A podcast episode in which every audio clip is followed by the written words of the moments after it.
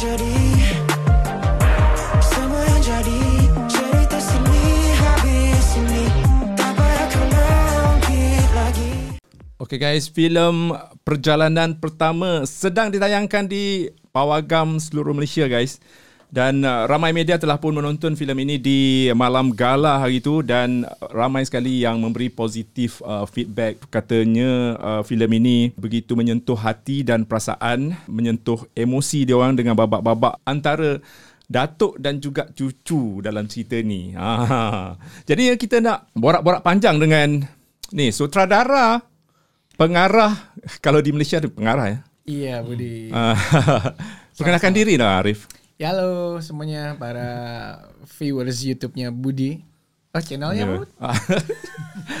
Budi Channel. Budi Ah, Channel. tapi di podcast kita borak sini habis sini. Wow. Kalau di Indonesia tu ngobrol, ngobrol sini habis sini. Oh iya. Tapi kadang-kadang takkan habis di sini. Kadang-kadang lanjutan. Ya. Dan Ya. kita ada ni dia watak yang penting ni. Kita pun tabik spring lah dengan Datuk Ahmad Tarmimi Serega. Katanya ini adalah filem pertama yang mana beliau dilamar untuk memegang menjadi teraju utama ni untuk filem. Nasib hmm. itulah dia dah, dah, masuk umur Dah 27 berlakon lama dah. Datuk. Ya. Sinetron, drama dalam drama berlambat muka dia punya watak kan. Ratusan. Ah, ratusan. Kita ucapkan tahniah lah di atas kolaborasi antara uh, dua negara, Malaysia dan juga Indonesia. Kalau dari segi pelakonnya, selain Datuk, Ada juga Ada dari juga. Malaysia. Ada juga. Jadi Siapa uh, lagi? Di dari Malaysia itu ada Angelica Petra. Mm-mm.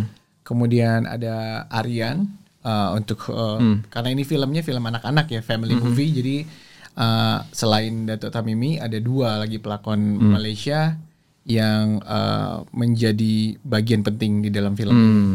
Kemudian di di Indonesia itu ada Muzaki Ramdan yang jadi cucunya, ada Randi Pangalila, ada Adinda Wow. Thomas yang sedang jadi hits di Indonesia. Jadi you guys kena tonton uh, filem ini. Filem yang bertemakan kekeluargaan ni. Uh, macam Budi cakap tadi hubungan antara datuk dan cucu. Kalau di Indonesia orang panggil apa ni? Arif? Kakek dan cucu. Kakek. Kakek. cucu. Oh kakek tu datuk. Iya. Kalau kita di datuk. Tapi uh, kalau gelaran datuk ni lain pula lain gelaran. pula. Ni Wah, gelaran gitu untuk datuknya. Ha. Kalau Faham kan? Uh, grandfather itu atok ya. Ah, Atuk. atuk pun boleh, datuk pun boleh. Oh, oke oke oke oke. So kalau di Indonesia Kakek. kakek. Ya. Aduh, bukan ni dengan kakak. ah, jadinya mm, filem ni mengikut review ya. Kalau kita baca uh, jalan ceritanya sungguh menarik. Uh, mesejnya sampai ke hati penonton dan ternyata ramai yang uh, suka dengan uh, orang kata sinematografi ataupun camera works lah gitu ya. Ada drone, ada POV. Sekarang ni kalau POV dengan drone ni kira macam kemestian dalam sesebuah filem ya, Arif. Uh, sebenarnya tergantung porsinya ya. Uh, Kapan kita harus menerbangkan drone Ah.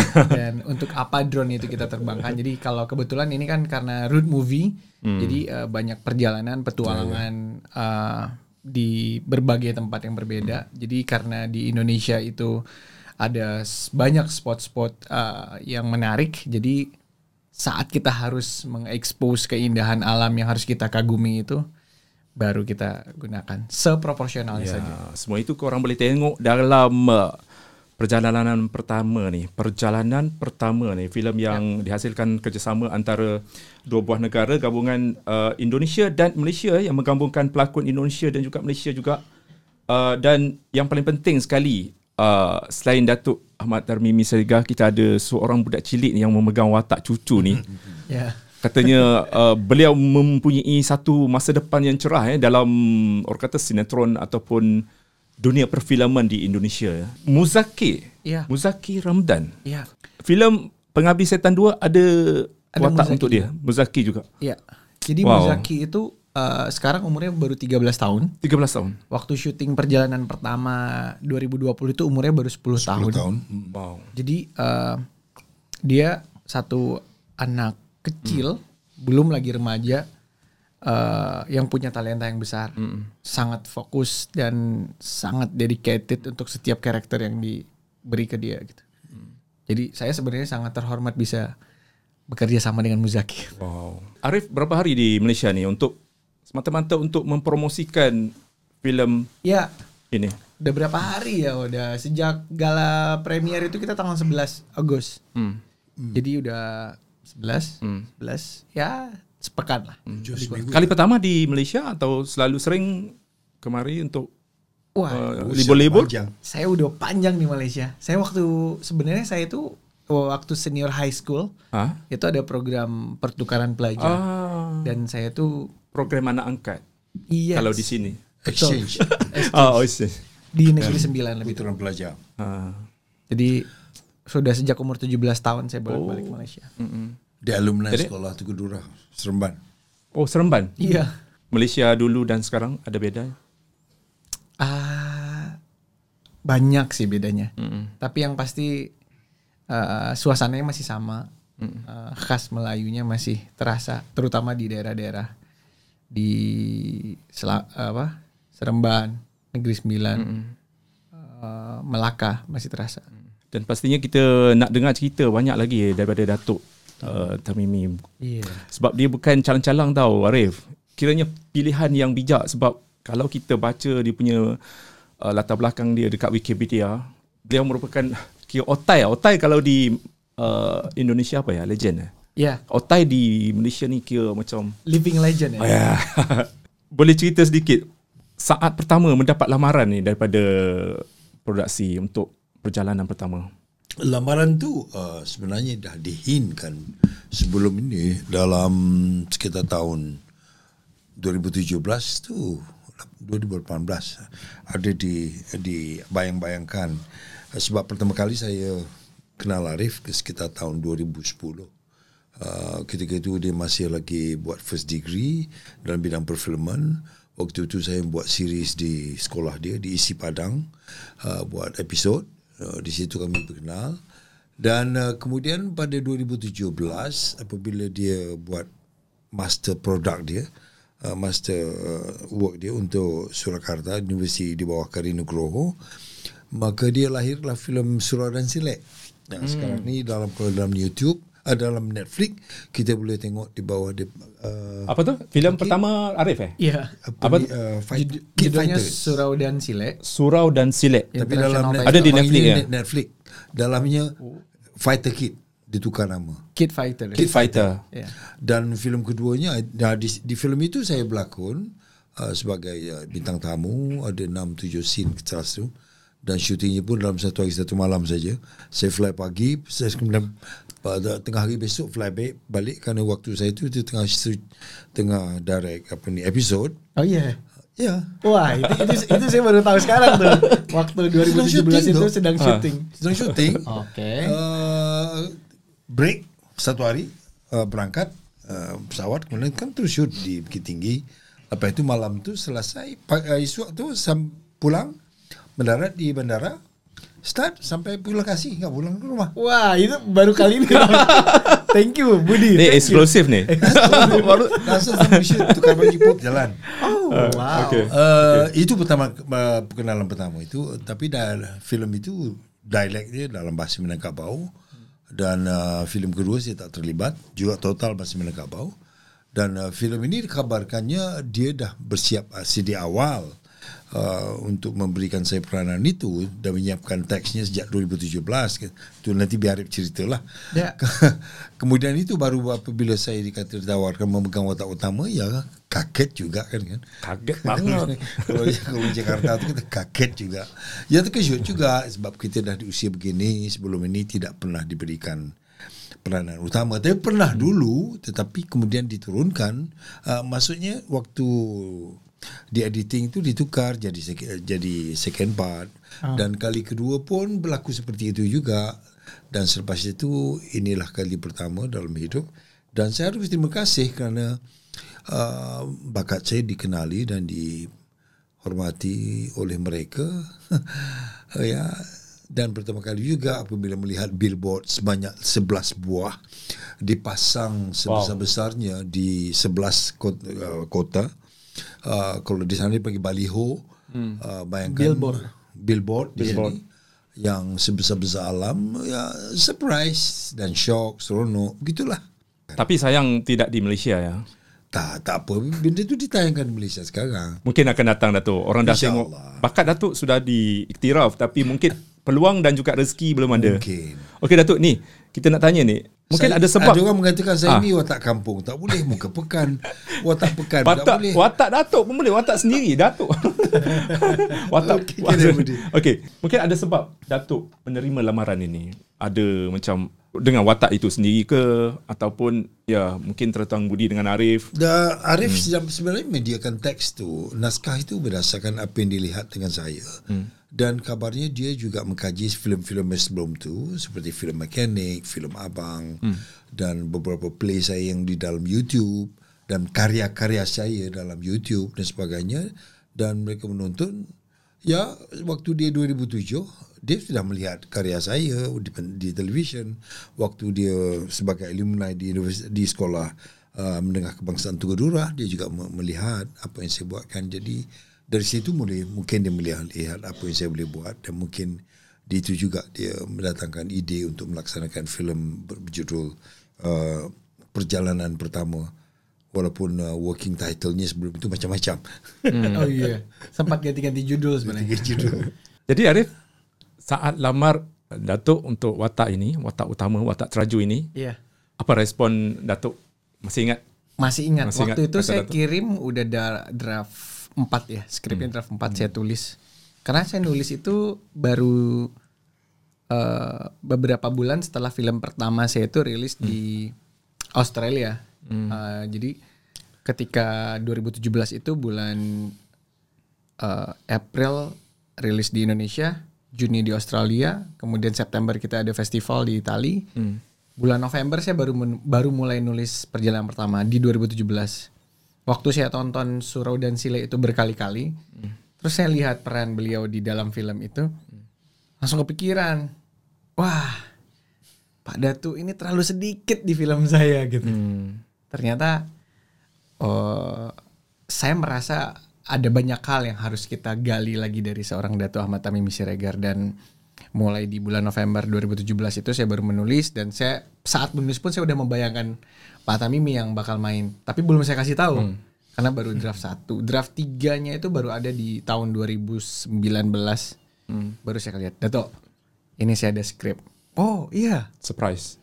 Uh, boleh mau baca nggak? Dato? Mau, mau. Saya kasih. Saya kirim ya Dato draftnya. Oke.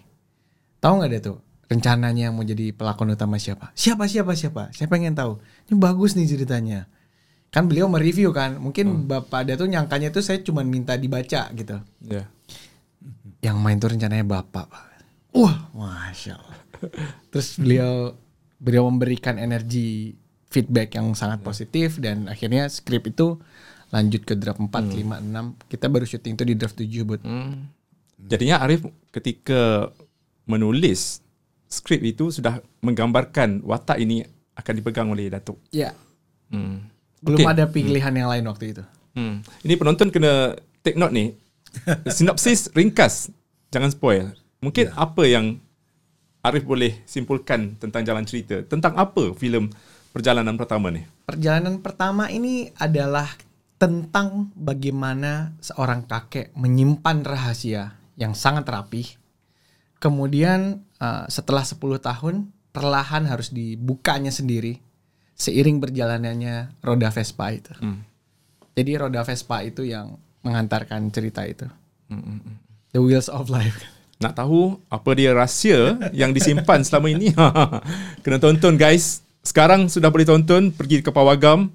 Nampaknya kalau di Malaysia ni kerancakan industri fil- perfilman semakin membuak-buak ya. Ya, Mungkin ini satu benda yang positif ya Datuk. Datuk Dia tengok macam mana? positif, uh, persaingan yang positif.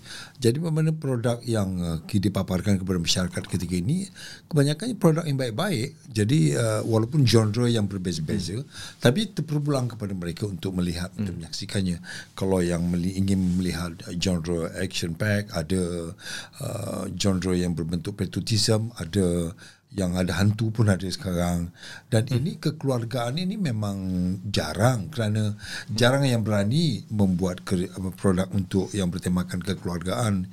Kerana uh, yalah apabila kekeluargaan itu mungkin jalan ceritanya mungkin lam- lambat ya memainkan emosi dan sebagainya. Tetapi apa yang dipaparkan dalam perjalanan pertama memang rasa saya lain pada yang lain. Kalau yang bakal menjadi datuk bakal menjadi bapa mungkin akan rasa rugi kerana man- banyak manfaat dapat dilihat di situ kan pesan-pesan yang hmm. uh, mungkin akan berlaku kesilapan-kesilapan apabila kita menjadi seorang datuk atau menjadi seorang bapa jadi melalui perjalanan pertama banyak pesan awal yang perlu kita lihat dan kita terap dalam pemikiran supaya ini jangan berlaku tak tahu Faham, faham.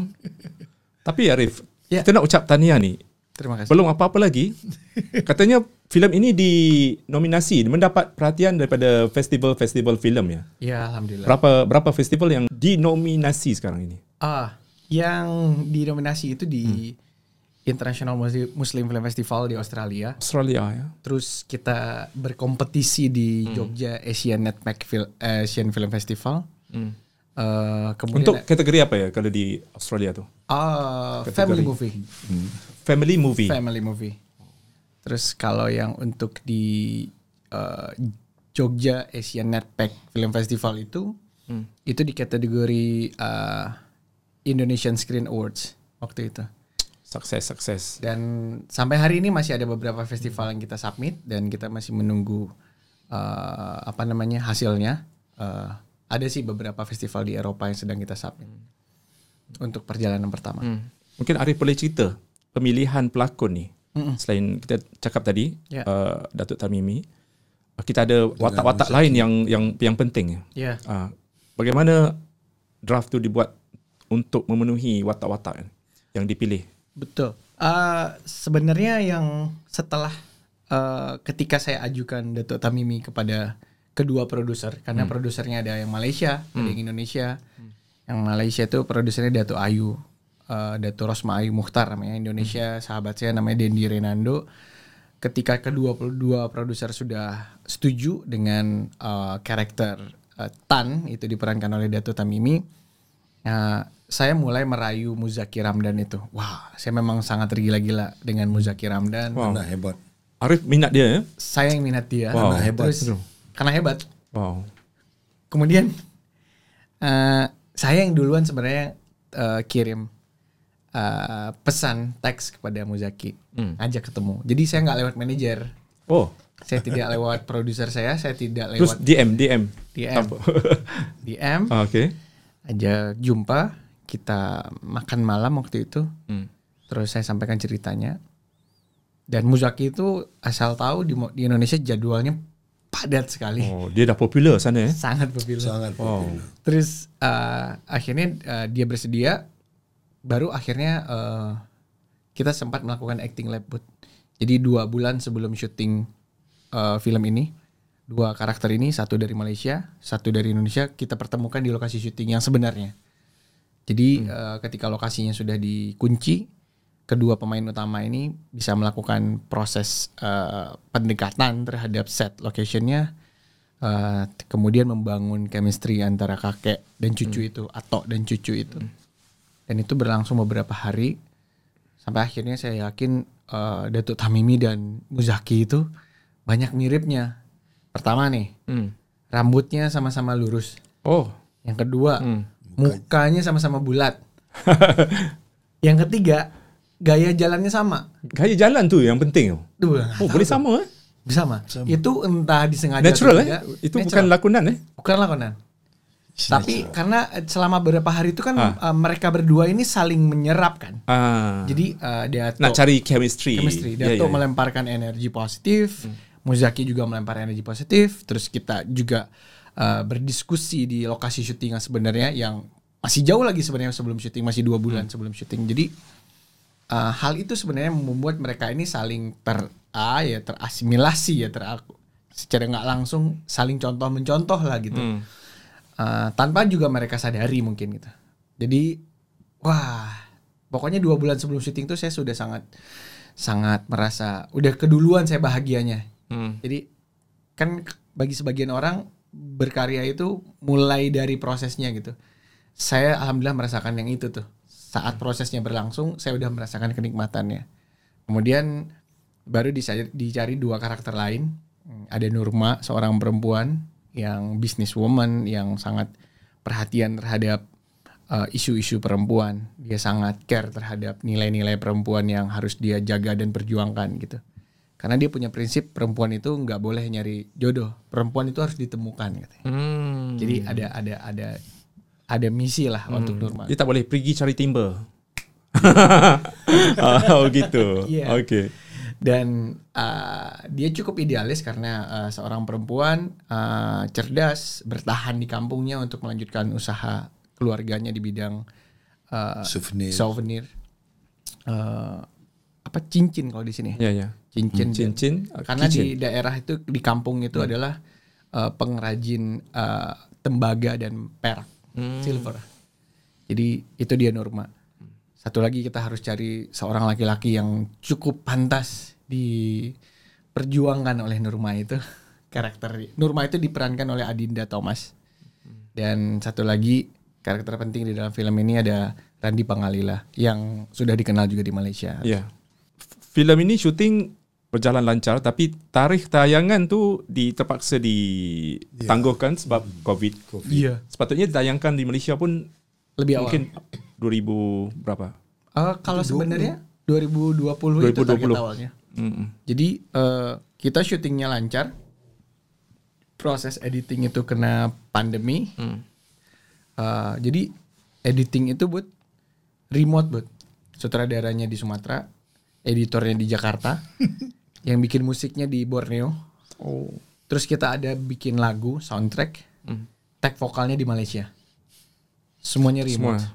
Dan Online. tapi, tapi Menyeluruh itu- lah. Menyeluruh. Tapi itu menurut saya jadi pola kerja yang baru ya Pak ya. Ya. Saya vokal vokal lagu di sini, uh, clear music, rekaman di sini, and MP3 dan juga uh, hantar ke Jakarta, edit balik, lepas Tapi waktu recordingnya kita live zoom. live zoom. Live Zoom. Jadi eh, kayak seperti posisi eh, songwriternya saya, kemudian yang komposernya bisa langsung dengar pada tuh waktu tag vokal. Jadi arahan saat eh, tag vokal itu bisa langsung juga. Gitu. Jadi sebenarnya pandemi itu ada ada manfaatnya juga ya untuk menemukan Iya, pola kerja yang baru. Ya. Ini yang menarik perhatian saya ni. Maknanya dua bulan sebelum syuting diberi peluang Arif bagi masa untuk Datuk dan juga Muzakir Ya, untuk kali. bonding. Hmm, dua kali latihan. Dua kali latihan. Acting lab. Maksudnya di, lab. di di set ataupun di Oh, di set. di di lokasi itu sendiri. Yes. Wow. Belum syuting lagi Dalam- tapi dah dah dalam ada ilmu, latihan. Ilmu perfilman, ilmu acting memang dah ada. Tetapi kita tak laksanakan kerana mungkin kekangan waktu dan kekangan uh, ad- mungkin uh, jadual masing-masing. Tetapi itu adalah proses yang sebenarnya dalam filmmaking ataupun dalam untuk stage pun begitu. Tapi apabila dimanfaatkan oleh Arif, lah peni acting lab tu saya saya kata alhamdulillah kerana ini sepatutnya diadakan terutama sekali kita akan mula berlatih dengan lokasi dengan space dalam rumah dengan prop yang yang tidak bergerak dalam rumah hmm. dan waktu itu juga kita mengadakan chemistry di antara partner kita sendiri walaupun kita belum pernah bertemu kerana hmm. sifat uh, yang ada pada si Muzaki itu sendiri seorang anak yang paling cerdik Uh, bayangkan anak umur 10 tahun boleh bercakap tentang characterization tentang apa saja in, internal external wow. apa yang di dalam acting itu dalam kepada budak tu kita tak boleh nak fikirkan tidak boleh bayangkan bahawa ianya seorang yang paling cerdik Mature. maka saya terlalu mature walaupun waktu itu dia belum sunat Ya. Kalau kita dah jam 4 lah. Dah jam apa? Dah Datuk? 10 10 tahun belakang. mungkin jalan 4 jalan 5 lah. Jam lima. Ha. Tetapi cara dia berfikir, cara dia bercakap tentang karakter lebih lebih jauh daripada orang dewasa Hmm. yang berilmu tentang acting betul-betul. Padahal dia itu is a gift, Hmm. gifted by Yeah. bagi Tuhan pada dia.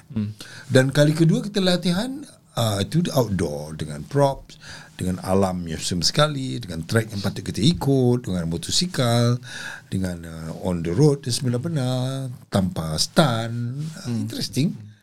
Ni Datuk, masa jumpa Muzakir Ramdan ni, Apa persepsi Datuk mula-mula jumpa dia?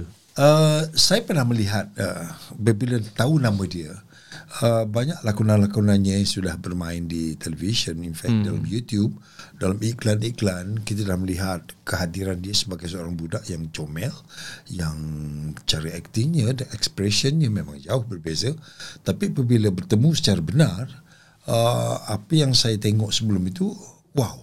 Ini seorang anak yang wow jadi apabila berinteraksi sebagai atuk dan cucu tu terlalu akrab. Terus panjat peluk gitu ya jadi hmm. uh, wow. Jadi ya hmm. interesting.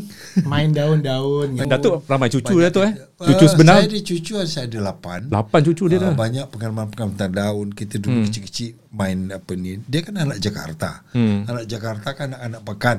Mm-hmm. Mana tahu apa pun Kan kedi, masa kecil-kecil dulu Kita main lalang tu Dipotong pangkal di ujung mm. Daun lalang tu Kemudian disisip Dan kita boleh Tancapkan di dia punya mm. daun tu Boleh pergi jauh mm. Pada dia something very yeah. Hei Ini hebat kan ni mm. Maka itulah yang banyak memikat mm. uh, Bunyi daun tiup hmm. dengan daun, main lalang. Hmm. Budak-budak sekarang mana tahu tu? Cerita ha. pasal meriam bulu. Ha. Itu yang satu yang hebat pada hmm. dia. Ah, itu yang pengikat sebenarnya. Ya, ya, ya. Arif, ni ya. subjek ataupun inspirasi lah, idea untuk menggarap jalan cerita menjadi sebuah filem untuk perjalanan pertama. Bagaimana idea tu datang? Inspirasinya? Datangnya dari Tuhan mesti. pasti. Itu pasti. Tapi Uh, sebenarnya kalau boleh jujur buat ini sebenarnya uh, saya hanya coba melihat uh, kehidupan sosial hari ini itu situasi yang membuat kita tuh terlalu sibuk di luar rumah gitu, terutama ayah gitu ya. Jadi uh, karena saya waktu itu bukan waktu itu ya sampai sekarang anak saya masih kecil-kecil kan. Jadi saya berpikir apa jadinya ya kalau uh, anak-anak itu kurang dapat perhatian dari ayahnya gitu. Dan ketika saya research ke psikolog, ada dua kemungkinan. Anak yang kurang dapat perhatian dari ayahnya, dia akan melakukan satu option A-nya adalah ketika dia menjadi ayah, dia akan menjadi orang yang sangat baik ke anaknya karena dia tidak ingin anaknya merasakan seperti apa yang, seperti apa yang dia rasakan. Ya. Pilihan kedua adalah dia akan lebih kejam dari apa yang dia alami. Sebagai balas dendam uh, kepada apa yang telah dia rasakan dulu itu. Jadi uh, itu yang jadi uh, dua pilihan bola hangat yang saya coba aduk di dalam film ini. Dan dua-dua kemungkinan itu bisa terjadi pada siapa saja dan kapan saja. Semua itu berpulang bagaimana seorang karakter ayah di sebuah rumah itu uh, memposisikan dirinya sebagai pemimpin keluarga, pencari nafkah, juga sebagai guru bagi anak-anaknya gitu. Mm. Jadi itu sebenarnya riset sosial yang cukup lama sebenarnya. Tapi saya pulangkan ke diri saya aja gitu. Saya nggak pengen, uh, saya nggak pengen anak-anak saya merasa kalau ada atau tidak ada saya itu sama aja gitu. Ibaratnya nggak ada artinya kan gitu. Jadi makanya uh, nafkah dengan uang itu nggak cukup ternyata gitu. Dan itu udah ada hasil risetnya ternyata pada psikolog-psikolog anak yang yang mendapatkan kasus-kasus seperti itu gitu. Tapi cerita film ini ringan, Bud. Ini ringan. cerita film ini tentang perjalanan santai ya. Santai. Maknanya kalau penonton pergi masuk pawagam, dia tak fikir benda-benda yang macam berat. Oh no. Itu tidak. santai. Skripnya santai. santai. Lafasan skripnya santai. santai cantik, yeah. cantik, beautiful uh, shot, beautiful shot. dan, itu. dan setiap ayatnya uh? memberi weightage tersendiri. Weightage, uh, tidak, tidak, tidak puitis, tetapi memberi hmm. weightage tersendiri. Hmm. Weightage berat. Ah, uh. weightage. Jadi uh. kita, kita tidak ada dialog-dialog membazir. Setiap hmm. ungkapan sepatah dua patah itu mempunyai arti tersendiri. Jadi hmm. kita tak tak bazir, tidak bazir berbual. Ya, ya, ya. Uh, setiap yang ungkap tu ada tapi filmnya nggak berat ya itu? Nggak berat. Nggak berat. Filmnya ringan. Ada ketawa, ada sedih, hmm. ada terasa. Cuma bawa tisu aja. Oh. Tapi sebenarnya cuman ini ya. Ketika apa namanya yeah. pak?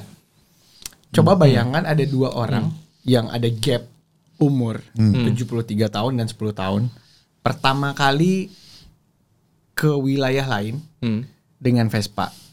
Vespa. Vespa. Jadi uh, dua-duanya sama-sama awam. yang satu sudah tidak tahu dengan situasi zaman sekarang, yang satu lagi yang kecil bahkan belum tahu apa-apa. Jadi kira-kira kalau dua orang jalan naik Vespa ke tempat yang dia tidak tahu, lancar atau tidak lancar? Wah, itu aja. Hmm, hmm, hmm. Ni Budi tertarik ni kata Datuk uh, kena bawa tisu ni. Maksudnya ram, ramai penonton-penonton yang akan akan tersentuh hati yang akan macam terharu ataupun rasa sebab semasa menonton ni. Uh, Okey, kita nak tanya Datuk. Mungkin masa latihan ataupun masa syuting tu Datuk dah rasa dah benda ni vibe orang kata hubungan cucu dengan Datuk yang macam membuatkan uh, penonton akan rasa sebab tu. Hmm. Ya semasa shoot tu saya merasakan tapi uh, dikawal uh, kerana saya terikat dengan characterization seharus, seharusnya saya calm tenang. Hmm. Along the way tu atuk yang tenang. Hmm. Tenang yang menyembunyikan segala kesilapannya tu itu yang kenapa dia tenang. Uh, dalam gejolak di ke, dalam kepala itu tidak sama dengan apa yang di muka. Ya, ya. Allah mak tercabut. Cabut. uh, Saya tak. Ya, ya, ya. Ya. Jadi apa yang uh, berlaku di sini ialah uh, waktu saya menonton pertama kali itu yang saya di minit yang kedua Di malam gala tu. malam gala pertama di Jakarta. oh, Jakarta. Di, tidak, Ni- di bulan lepas ya? Di festival di Jogja. Di festival di Jogja, Desember. Oh Desember. Desember oh. waktu itu festival di samping itu uh, partly promotion juga uh, buat pertama kali untuk itu. Hmm. Itu pertama kali saya menonton di minit yang kedua atau ketiga saya dah bocor. Bocor eh. bocor dan along the way throughout sampai akhir sampai akhir saya mungkin cengeng mungkin. Tetapi saya tidak boleh bercakap selepas itu. I'm speechless. Uh, hmm. saya mengaku saya mohon ampun kepada penonton ketika itu saya tidak dapat memberi komen apa-apa. Ya. uh, waktu berinteraksi dengan penonton kan. Penonton juga begini-begini.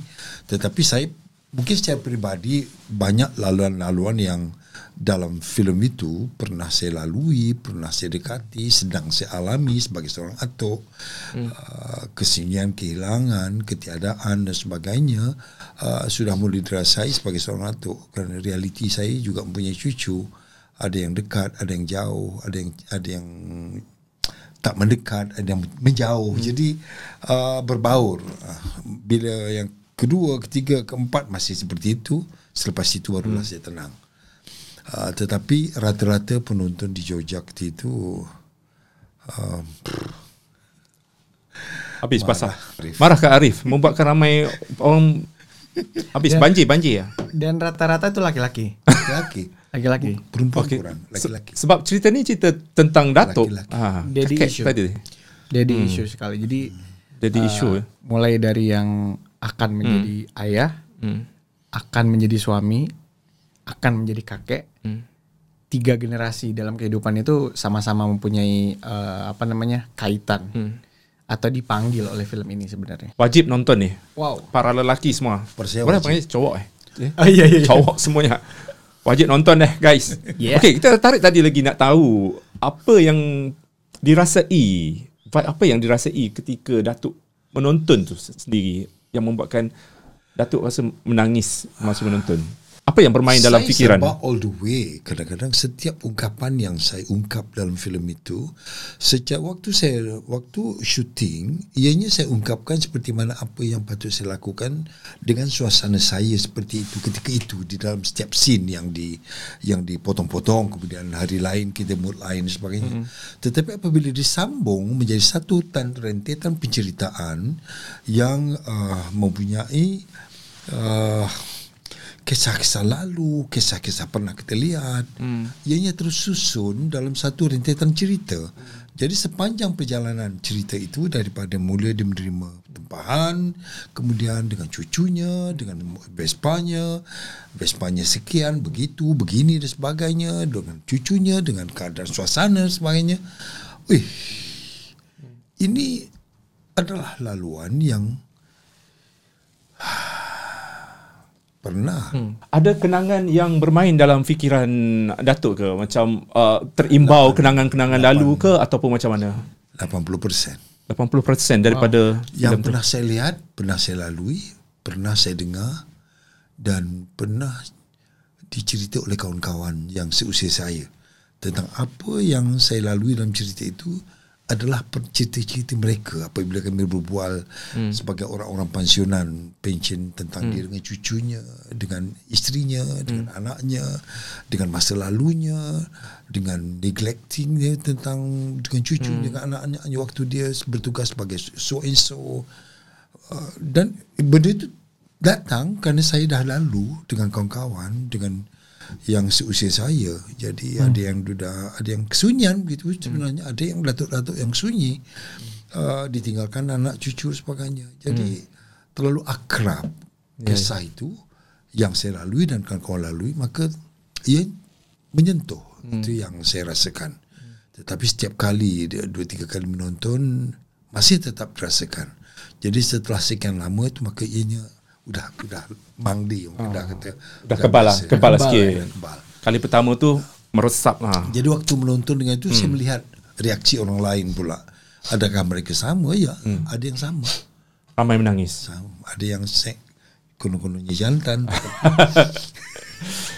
Uh, Iya, ya. Yalah kita dilahirkan dalam dunia ni pastinya ada yang Ya. buat silap Ya. di belakang kita kita meninggalkan banyak kenangan-kenangan Hmm. yang mungkin kita bila kenang balik kita ralat kita rasa bersalah Ya. itu yang kita gendong sampai ke hari ini mungkin Ya. menjadi pengajaran pada kita lah agar Sebenarnya. kita tak Sebenarnya. Betul. Ini sini sebahagian daripada permohonan maaf saya juga secara pribadi kalau kesilapan-kesilapan saya lakukan. Malah saya anjurkan untuk anak-anak dan menantu cucu semua semua melihat. Jadi sebagai ini manifestasi saya kalau kesilapan berlaku sebelum ini, inilah paparan jawapan dan kemaafan yang saya berikan dalam filem perjalanan pertama secara pribadi. ternyata mesejnya ikhlas eh Eh, lahir ikhlas. dari satu naskah Tapi sebenarnya terus ke filem yang Budi bilang tadi buat semuanya itu adalah semua yang kita gendong iya puluhan tahun. Ya. Tapi yang kita gendong itu harus suatu saat harus kita Lontarkan. lontarkan, lepaskan harus kita lepaskan. Okey Arif mungkin secara ringkas cabaran ataupun kesukaran semasa syuting gimana Wah, ini kita eh, lebih dari banyak hampir 80% itu kan exterior scene ya. Kita di, Eksterior maksudnya di, di luar ya? di luar. Bukan di kamar ataupun di rumah. Betul. Jadi eh, kita selalu berharap eh, musim selalu baik. Hmm. Cuaca ya. Kalau di lokasinya berapa lokasi? Lokasi apa penggambaran? Ada kalau saya hitung berdasarkan eh, apa timeline syuting itu ada 46 Wih banyak. location. Ya, Kenapa banyak? Banyak. Karena eh, sebenarnya kita membuat sebuah lokasi-lokasi yang kita jahit. Jadi eh, Disambung-sambung ya? Disambung-sambung. Ya. Jadi eh, selain eh, set utama yaitu rumah kakek dan eh, Ato dan cucu itu, eh, sebagian besar kan film itu ada di perjalanan. Nah perjalanan itu benar-benar perjalanan yang sangat jauh, eh, buat jadi ada dari satu set ke set yang lain tuh menghabiskan waktu tiga setengah jam. Ya ya. Jadi eh, Nama pun perjalanan kan. Perjalanan. Mungkin ada singgah di situ Betul. gitu. dan semuanya itu udah dipersiapkan sebelum syuting sehingga kita mencoba bagaimana uh, dengan alokasi hari syuting yang tersedia semua tempat-tempat yang kita anggap bisa mewakili perjalanan yang panjang itu bisa tercapture gitu jadi makanya ya cabarannya tuh uh, kita harus memastikan kalau Vespa itu tidak rusak karena itu barang tua kan Vespa tahun 62 Vespa ya? Ya. Iya. Vespa ni menarik nih. Boleh ma- masuk museum. iya Bagaimana dapat Vespa tu? ah Vespa itu pertama saya berpikir Vespa itu warna biru Ah. Uh, tapi kemudian uh, saya punya uh, art director itu menyarankan karena kita sebagian besar di alam yang dominan warna hijau dan biru juga langit, merah lah Vespanya. Jadi uh, Vespa merah itu mewakili mewakili perjalanan yang panjang itu. Vespa pun ada maksud je. Oh ya. Penonton tak tahu dia takkan tahu lah. Saya secara jujur beginilah. Uh, design oleh yang dibuat oleh uh, di, apa ni, apa ni Production apa ni, design. designernya Ah.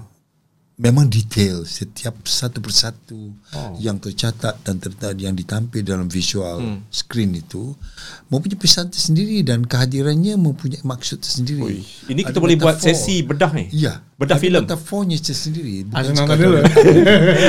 InsyaAllah uh, beberapa yang lalu kami buat bedah teks, bedah filem Ya. bersama kalangan player-player di di sini di Malaysia dengan Sabri Yunus dengan uh, Roslan Madun dengan Zul Tojo dengan Haji Top dengan all, all the directors yang critical kritis.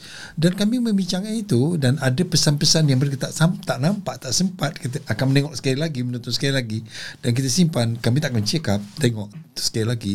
Kerana ada pesan-pesan yang yang mereka nampak ada yang tak nampak dan mereka bergembira kerana apa yang mereka rasakan itu benar Ah, itu setiap detail setiap apa yang terpapar di skrin itu Wow. tidak saja Kalau orang tak pandai nak baca bahasa filem, dia mungkin akan mati di situ. Kalau mati. kita mungkin, oh, kenapa ada subjek ni ada kat sini? Kenapa?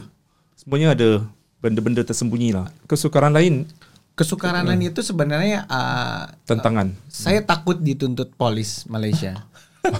Karena uh, Pak Dato ini kan aset di Malaysia ya. Ya. Uh, living legend hidup. Tapi uh, s- saya sempat punya urusan dengan produser ketika beliau tidak mau menandatangani surat untuk kita pakai stuntman atau stunt rider.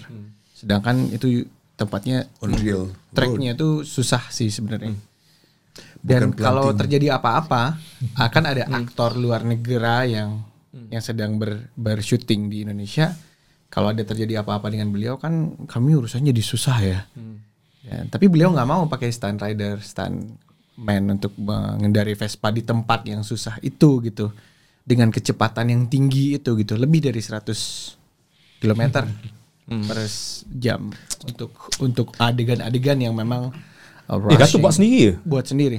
Ui. malu lah orang buat Nah, Datuk. Beliau malu orang lain buat, tapi saya dan produser takut ada Ya, terjadi ya, ya, apa-apa. ya. Itu cabaran yang paling banyak. Jadi, Karena kami membayangkan bukan bukan soal kami harus bertanggung jawab dan lain-lain, tapi uh, menurut kami film ya adalah film, film yang harus bisa diselesaikan dengan baik. Tapi uh, kesungguhan beliau, totalitas beliau untuk tidak mau memakai pemeran pengganti itu itu justru malah membuat kami makin hati-hati dan setiap syuting itu wah ini pada tuh aman gak ya ini aman gak karena ada di traffic jam traffic light segala macam gitu sebab kita tak plan kereta memang Ya. kita real jadi jadi sebenarnya itu tuh apa ya itu menurut saya itu bagian dari cabaran ya Hmm.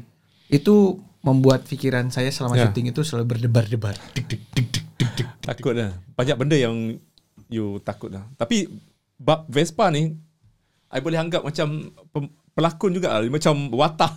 Ya, watak Vespa. dalam salah satu watak utama juga lah dalam cerita ni. Sebab Vespa tu sentiasa ada. Ni kita tertanya-tanya dengan usia Datuk yang macam eh 73 tahun 73 Datuk. Waktu itu God. 70. Macam mana Datuk? Eh okey sek- sekarang ni. Uh, sebelum ni pernah uh, apa bawa Vespa? Oh, saya anak Vespa dulu Oh. Okey. dah, dah, dah ada kenangan lah sentuh Vespa ni. Ni zaman-zaman muda aku dulu ni. waktu umur 20 Kan? Zaman-zaman dulu Vespa je lah. Macam budak-budak sekarang apa? Buat suku ke apa lah.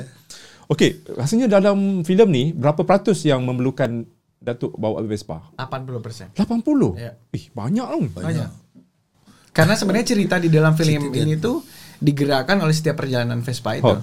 Mungkin Datuk boleh cerita ni. Ya, Ah. jalannya ada yang 3 meter lebar, turun bukit, berbekok. Kemudian dalam sawah yang kona-kona begini. Kemudian uh, jalan batu yang uh, turun begini macam berombak. Ada jalan batu yang saja. Hmm. Waktu kejar polis tu kita nak maneuver tu kan nak fikir budak belakang lagi. Hmm. Jadi tak dapat nak swing. Kalau swing kan takut jatuh pula. Jadi buat cara orang tua lah berhenti hmm. sekejap pusing balik. Tapi uh, sebenarnya menakutkan. itu ya kan menakutkan kan Memang menakutkan. Itu yang kata macam uh, tapi nggak mau dibilang Arif tadi nak ambil apa stunt, Ya, stuntman. ya, ya. Ada babak babak-babak yang ni. Ha- harusnya harus- bisa. Misalnya kalau uh, uh, bawa kereta Vespa dari belakang, Long shot. itu atau long shot, itu kan sebenarnya bisa pakai stand ya. Ah. Tapi beliau tak mau. Oh, mau ambil sendiri. Iya. Pak kata Datuk malu lah. Malu lah. Wow. Wow. Vespa je pun. Tapi mungkin ada babak-babak yang mungkin ada Ya tu, cuma kemalangan. jalan tu kerana ada satu meter je lebarnya, terutama hmm. yang di yang nanti kalau hmm. dalam opening tu yang nampak gunung tu batu di tu memang ada satu meter je. Hmm. Kalau plum plum Hmm, tapi Arif dah ni kan siap sedia segala Ada. ambulan apa semua Ada, apa ada, jadi. ada. turun. Walaupun kita tidak pernah berharap itu tuh terpakai ya, ambulance, polis. Alhamdulillah enggak. Bom hujan. Bom hujan. Ya, ah, satu itu kita nggak pakai tuh. Tak pakai. Rain stopper nggak ada. Rain stopper tu apa? Iya power Oh, yelah. Hujan. nggak ada. Rain stopper. Nggak ada. Setiap Jumaat cuti. Every Friday cuti. So shooting berapa hari? Berapa hari? Eh, production days-nya itu tak lama ya. 25 lah itu udah 25 termasuk hari. dengan break ya. Masuk break. Boleh namakan uh, antara lokasi yang mungkin kita orang nak pergi. Cantik banget. Jadi di Indonesia itu kan ada kalau di sini disebut apa state ya Pak? City-city itu. City-city, bandar-bandar. Banda-banda. Ah. Jadi sebenarnya Sumatera Barat itu.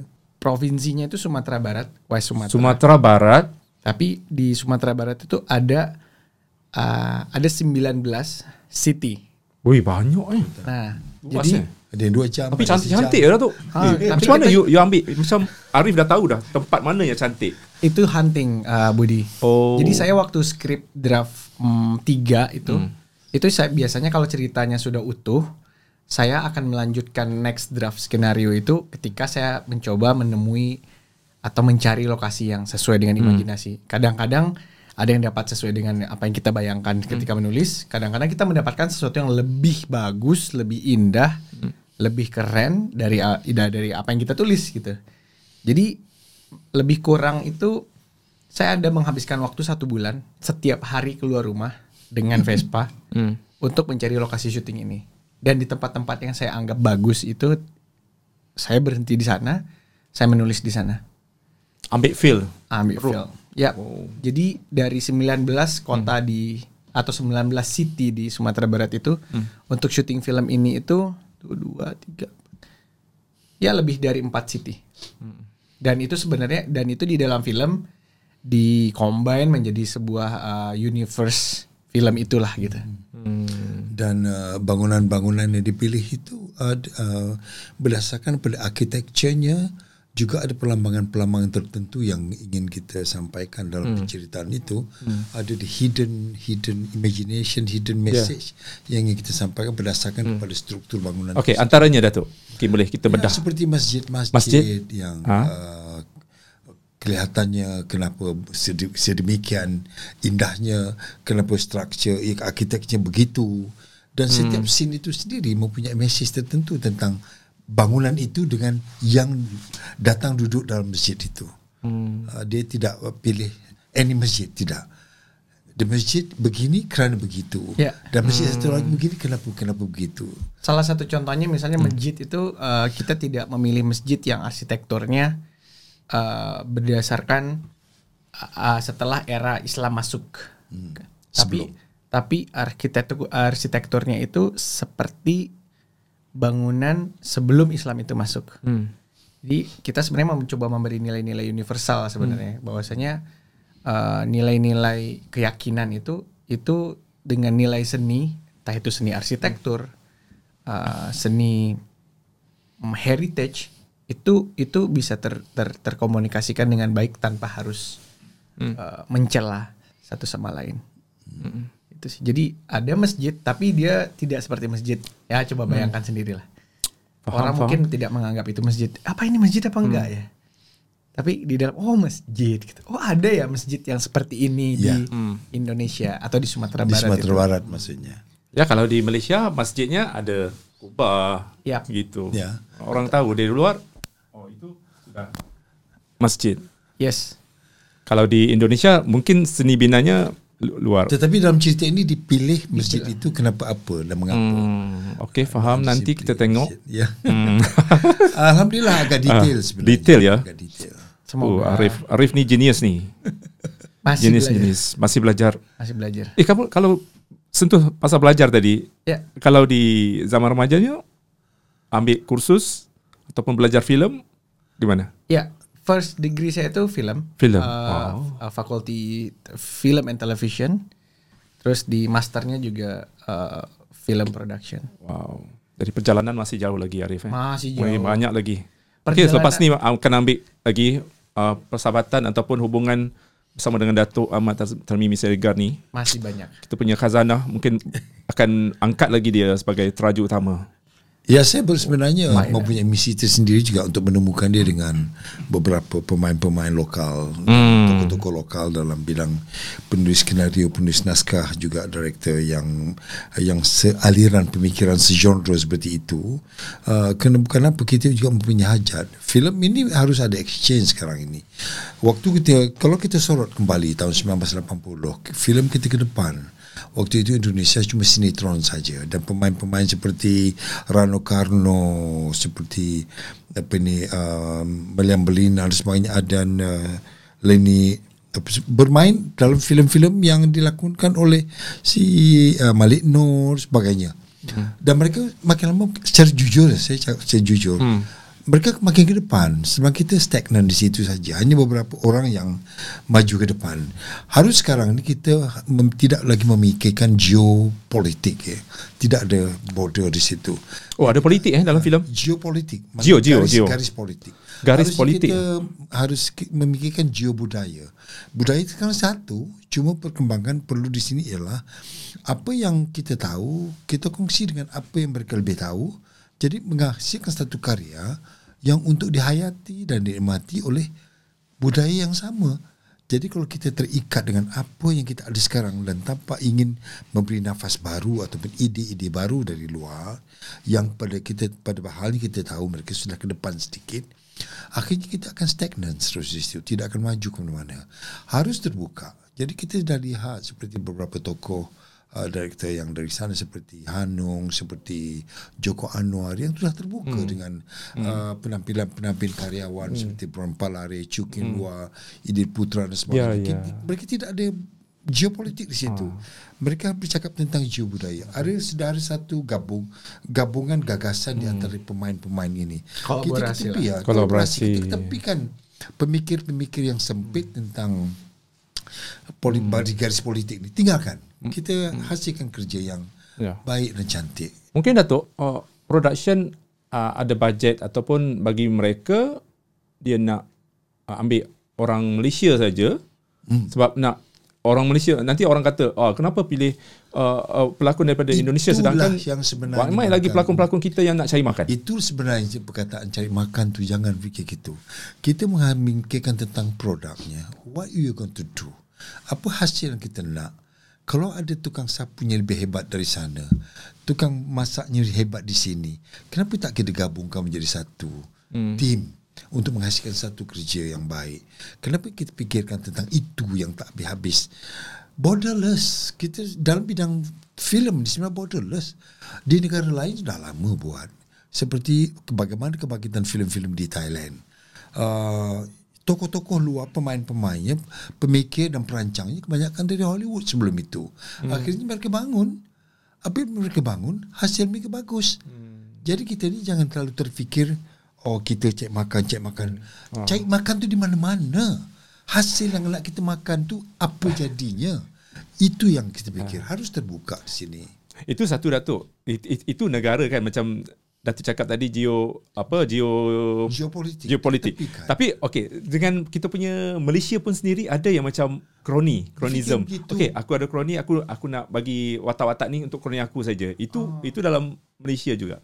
So di sana pun ada Susah. juga. Ah, ada. Mana-mana pun ada, Datuk. terbuka. kan. Jadi kita ikuti yang sudah terbuka. tapi yang penting Datuk sekarang dah jadi ejen lah macam Arif uh, cakap uh, okey Datuk kita nak cari pelakon-pelakon ni. Wah, Datuk pun dekat Malaysia ramai pelakon-pelakon hebat. Ah gitu. Ya. Jadi dah, Arif tonton- Arif tonton nanti mungkin Malaysia. akan ada banyak filem-filem Ya. bersama dengan Datuk ataupun ada macam mana? Uh, harapan saya sih panjang sih karena uh, tagline kami itu adalah perjalanan belum usai, Wow. belum apa-apa. Belum ini baru ini baru dimulai nih perjalanan kan perjalanan pertama kan. Ya. Dan ada perjalanan kedua. ada perjalanan kedua, ketiga, mungkin Oh ini dah bentuk apa ya? universe multi. Ya, tapi Ini mungkin Budi perasan atau tidak? ah, Apakah bahasa yang kita gunakan? Melayu. Bukan Sama. bahasa Jakarta. Sama je. Kita cakap bahasa baku. Kita guna bahasa Piramli. Oh. Cuba dengarkan.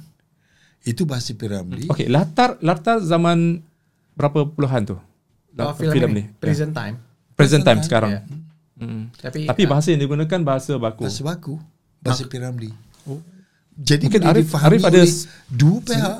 Yalah mungkin orang Malaysia mungkin ada Faham. bahasa tertentu yang tak faham kalau Arif menggunakan bahasa Indonesia yang pekat.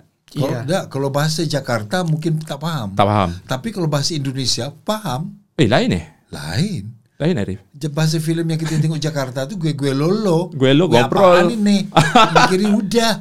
Sekarang ini bahasa Okay. tidak bahasa Piramli. Oh bahasa Piramli tu Jakarta lah. Tak bahasa Piramli bahasa Melayu. Bahasa Melayu baku. Oh. Filem-filem yang you tengok sekarang Ah. tu, yang filem yang base di Jakarta itu. Ah. Bahasa lolo, gue gue apa-apaan lo. Jadi semacam bahasa slang kita Kuala Lumpur, kan orang tak boleh faham. Kadang-kadang kita tak boleh faham. Tetapi filem dalam perjalanan pertama ialah bahasa Melayu. Dua-duanya boleh pakai. Mereka panggil bahasa Melayu, kita panggil bahasa baku. Hmm. Uh, ungkapannya Oh, penuh. bahasa baku ing- ungkapan di sini ya. Sama Pak? ungkapan di sini. Ya. Oh, kalau Bahasa saya waktu baku. saya menulis sebenarnya niatnya Kerana adalah- kerana apa itu bahasa baku? Oh, Ya. Apa iya? Ya. Kenapa Macam kamu? kita kan iya. Ya. Iya kalau biasa kan. Eh, Cepat tengok. Dalam So orang Malaysia ini, akan faham. InsyaAllah akan faham guys. akan Kalau faham. korang menonton perjalanan pertama ni akan faham. Hmm. ya Ya. tak perlu subtitle Ya. sebenarnya. tak payah baca subtitle sangat. Vespa ni. Vespa kita nak tengok Vespa. Apa nama Vespa tu? Ada ada nama Vespa. Oh, itu Vespa. type Kalau dia- tipenya itu kalau di Indonesia itu disebut Kongo ya. Kongo. Jadi dia punya body itu bulat. Yang bulat tu Ya, bukan sprint. Sebelum sprint ada satu yang body bulat tu. Yang bontot lebulah je.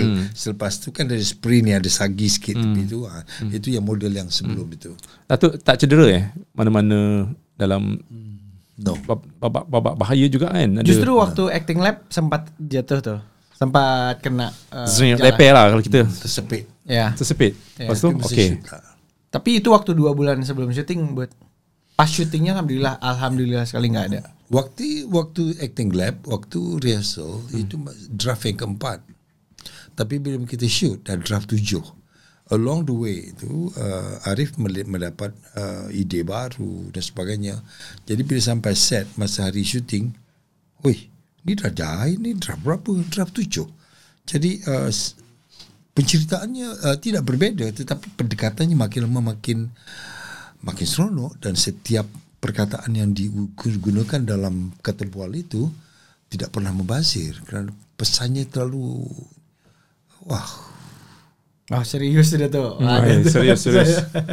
Ini kita nak tanya Arif ni satu soalan yang mungkin Arif boleh terfikir tentang uh, dunia perfilman kita sekarang kan. Apa yang menentukan kejayaan sesebuah filem itu? Adakah kerana ramai yang viralkan di social media ataupun ramai yang menonton di pawagam ataupun jumlah kutipan yang hasil? Iya, sebenarnya kita bisa melihat dari beberapa perspektif ya, menurut saya. Pertama itu uh, sebagai uh, produk itu mungkin bisa dilihat dari kutipannya itu.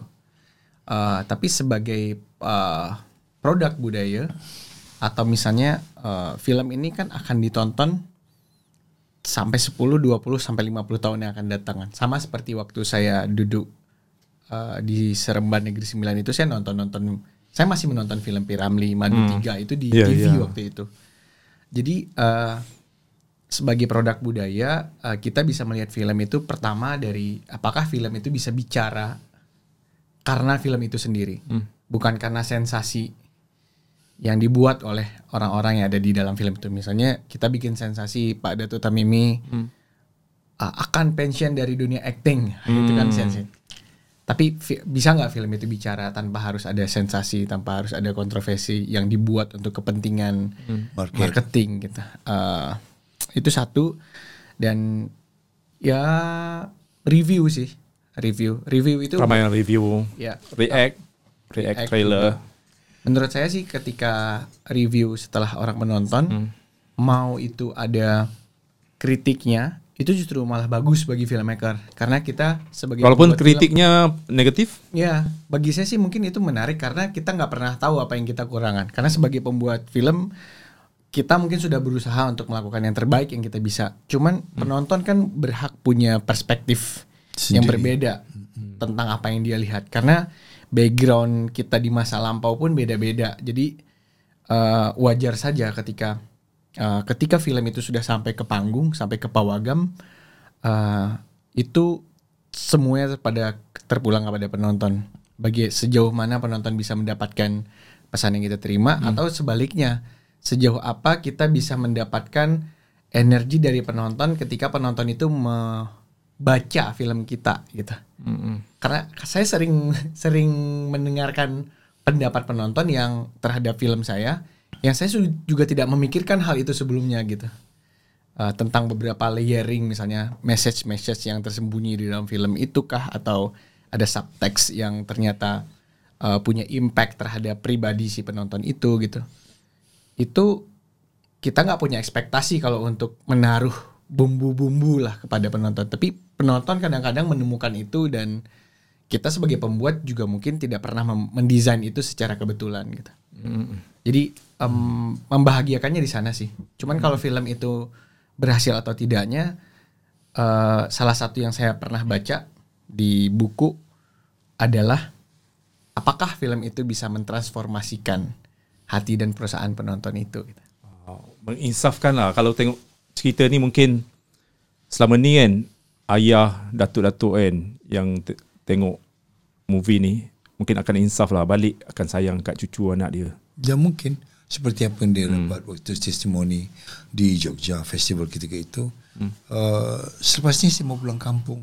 Saya rindu ayah saya. Tiba-tiba Tiba-tiba ketika itu. Uh, ada yang begitu, ada yang baru ayahnya baru meninggal dan sebagainya. Uh, memberi kesan seperti itu. Jadi pada saya beginilah. Uh, uh, pasaran filem ketika ini mungkin satu ketika nanti panggung mungkin tak ada. Hmm. uh, mungkin panggung di sini di, di telefon dan sebagainya.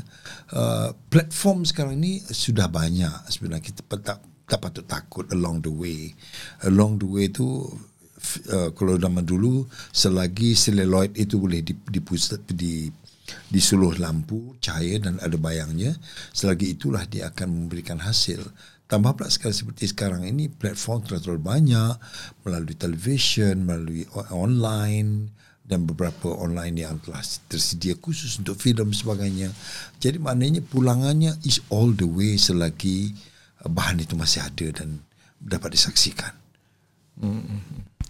Okey, kita dah satu jam ni. Pejam Wow. celik Arif, Datuk. Oh, perhati- Satu jam. Okey, dah. mungkin sedikit sebelum kita berakhir kan. Uh, filem ni sesuai untuk semua golongan kan. Dia tak ada tapisan, maksudnya Mm-mm. untuk Semua umur. masyarakat Semua. tonton. Tak ada merokok, Kan? tak ada apa. Okey, mungkin bagi Arif uh, something yang macam perjalanan pertama ni satu you punya filem yang terbaik pernah dihasilkan? Macam mana? Sejauh tiga film ini ya. ya. Saya baru rilis tiga film dan Tiga filem. Perjalanan pertama ini proses pembuatan film saya yang paling panjang dan uh, dari perjalanan yang sudah itu dari International Muslim Festival di Australia itu dari Jogja Asian Netpack Asian Film Festival itu uh, saya sudah cukup merasa energi itu kembali ke saya dari para penonton yang sudah menonton gitu. Dan bagi pembuat film, ah, mungkin maksudnya bagi saya dan kami yang terlibat di film perjalanan pertama ini, ah, sejauh mana film itu bisa jadi refleksi untuk penonton, maka sampai di situ kami berpikir, ya perjalanannya memang belum usai. Cuman kalau itu memang sudah sampai ke hati penonton, setidaknya sebagian dari perjalanan itu sudah kami tempuh. Perjalanan belum usai ya. Belum, Belum selesai ni. Mungkin ada perjalanan kedua, ketiga. Tapi you guys kena tengok dulu perjalanan pertama macam mana. Ah, Okey, Datuk. Sebelum Ya. kita berakhir ni, tiga perkara ya. Tiga perkara yang wajib uh, penonton kita tahu sebelum melangkah masuk ke pawagam ni.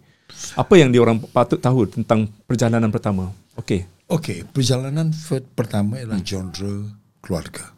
Cerita keluarga yang banyak memaparkan emosi, persepsi dan juga uh, reaksi di kalangan di antara pemainnya. Ada yang uh, hanya tidak hanya tidak ada tutur kata, hanya permainan mata dan body gesture saja yang menyampaikan maksudnya. Jadi kalau kita tidak tersedia dengan ke arah itu uh, harus ada jangan ada mengarah- jangan ada preconceive akan ada lompat-lompat gaduh-gaduh Ah, tak ada. perang-perang tidak. Hmm. Ini adalah perang emosi dan uh, kita buka telinga, mata dan buka pemikiran mendengar setiap ungkapan dan juga visual-visual yang disampaikan serta mesej pesan-pesan melalui bahan-bahan yang diletakkan di tepi dan di sudut-sudut frame itu hmm. uh, itulah pesan yang kita sampaikan. Hmm. Jadi uh, jangan uh, jangan risau dia tidak akan mengecewakan uh, melainkanlah mereka itu penonton itu yang jenis hanya mau melihat kungfu terbang-terbang. itu Ah, bukan itu bukan, itu bukan pilihan. Bukan genre Ah. Tapi sekali-sekala kena ada Kena. cerita yang macam ni Datuk. Kena. Sebab tu katakan kita semua macam satu bulan tu kan. Semua filem action je. Orang eh, tak boleh. saya kadang-kadang macam tengok Mak Kilau saya punya mata macam ni. Saya pening tau. Eh, Arif dah tengok Mak Kilau? Sudah, sudah. Saya pening kan? Kalau siapa-siapa nak duduk depan, janganlah duduk belakang. itu pun dia Oh, boleh itu cerita. berarti kan duduk di depan kan? Kan duduk di depan. Eh, saya tengok dekat big screen tau. Tapi ramai Datuk. Duduk Selepas belakang. lepas uh, 2 3 minggu lep- lepas uh, tu kan viral dekat TikTok. Ramai orang duduk ni, duduk sini. Macam ni. Bagus dia Eh, dia taruh shot di- kamera ni penting eh untuk menjaga hati penonton ni. Ma- Yalah. Macam kita nak zoom apa erti zoom tu kan, Ya. close up kan Arif. Tapi saya suka Hmm. Mat Kilau. Suka Mak Gilang. Berapa Ya. bintang bagi? Dari berapa? Lima? Oh, dari lima. Ha. Ya, lima lah. Sebab Pak Yayan Ruhian ada ni. Eh Pak Yayan su- sudah datang di podcast ni. Oh, iya. Ha, dia pernah datang. Untuk apa? Untuk podcast. Untuk filem podcast. Oh, Mak Kilau. Mat Kilau. Mak Kilau. Oh, iya. Sekarang Gatot Kaca kan. Iya, Oh, untuk kaca. Kalau di industri, industri perfilman di Indonesia ni rancak eh, selepas pandemik. Iya, kembali menggeliat karena eh, selama pandemi pun eh, para filmmaker juga mengapungkan ide, Hmm. idea, me- mendalamkan para idenya masing-masing. Hmm. Jadi ketika Buka aja. pandemi dianggap selesai, semuanya Hmm. buka Hmm. pintu untuk terus berlari. Okey, harapan Arif untuk perjalanan pertama ni di Malaysia macam mana? Harapannya gimana ni? Berapa kutipan terhasil satu hari? Oh, itu pertanyaan ke produser. Producer ya. Okey, harapannya harapan serius. producer lah. Ah, Harapan serius. saya sebenarnya sederhana. Eh, semoga eh, film ini bisa menghangatkan kembali Hmm. keluarga-keluarga kita di Malaysia, di Brunei, dan eh, saya yakin eh, suatu saat kita semua akan berada di posisi seperti Guy Tan atau Atok Tan di dalam film ini. Cuman kita hanya itu terpulang ke kita. Kita akan memilih menjadi Guy Tan itu dengan cara yang seperti apa gitu. Dan itu akan kita persiapkan dari hari ini. Aduh. Ini buat aku nak tengok esok ni. Oh, Aduh. iya. Guys, 18 hari bulan. Tak tahulah bila kita akan siarkan tapi mulai 18 uh, Ogos filem perjalanan pertama sudah pun berada di bioskop, berada di Pawagam berdekatan dengan anda. Korang carilah walaupun um, tak banyak, berapa? 42? 43 dah tu eh. 43 Pawagam di seluruh Malaysia. Korang carilah. Perjalanan pertama wajib tonton ni. filem yang berkisarkan tentang masyarakat khususnya anda yang eh, cowok cowok-cowok yang ber, tak kira lah kita pun macam kita kan akan jadi datuk juga insyaallah kalau ada anak kan kita akan sampai juga satu tahap di mana kita akan jadi datuk macam mana perasaan datuk ter, uh, su, sayangnya Sebenarnya datuk harus lepas cucu untuk menjadi datuk tu sampai ke? ah kan tanya juga kan Ya. ah, macam datuk ni Sampai syukur sampai- alhamdulillah sampai Ah, waktunya. syukur ah. Ya, Okay guys tapi sebenarnya ini film yang ringan ya. Ringan. Ini, ini, ini santai santai jangan, Adventure jangan lah. takut jangan takut untuk bawa tisu Jangan. Gak usah bawa tisu. tisu okay, macam ni Okay guys thank you so much for watching daripada Thank you, awal Budi. sampai habis Ya, terima, terima kasih banyak. Arif Ya, terima kasih. terima kasih untuk Ya. kehadiran kedatangan untuk mempromosikan perjalanan pertama mungkin akan ada perjalanan seterusnya untuk Arif dan juga InsyaAllah. Yes, amin. Datuk Ahmad Tamimi syabas semua tahniah untuk para filmmaker semuanya. filmmaker di Malaysia semuanya. ya ya bye bye Bye. Assalamualaikum podcast Borak sini habis sini mengundur diri bye bye This is how we do this.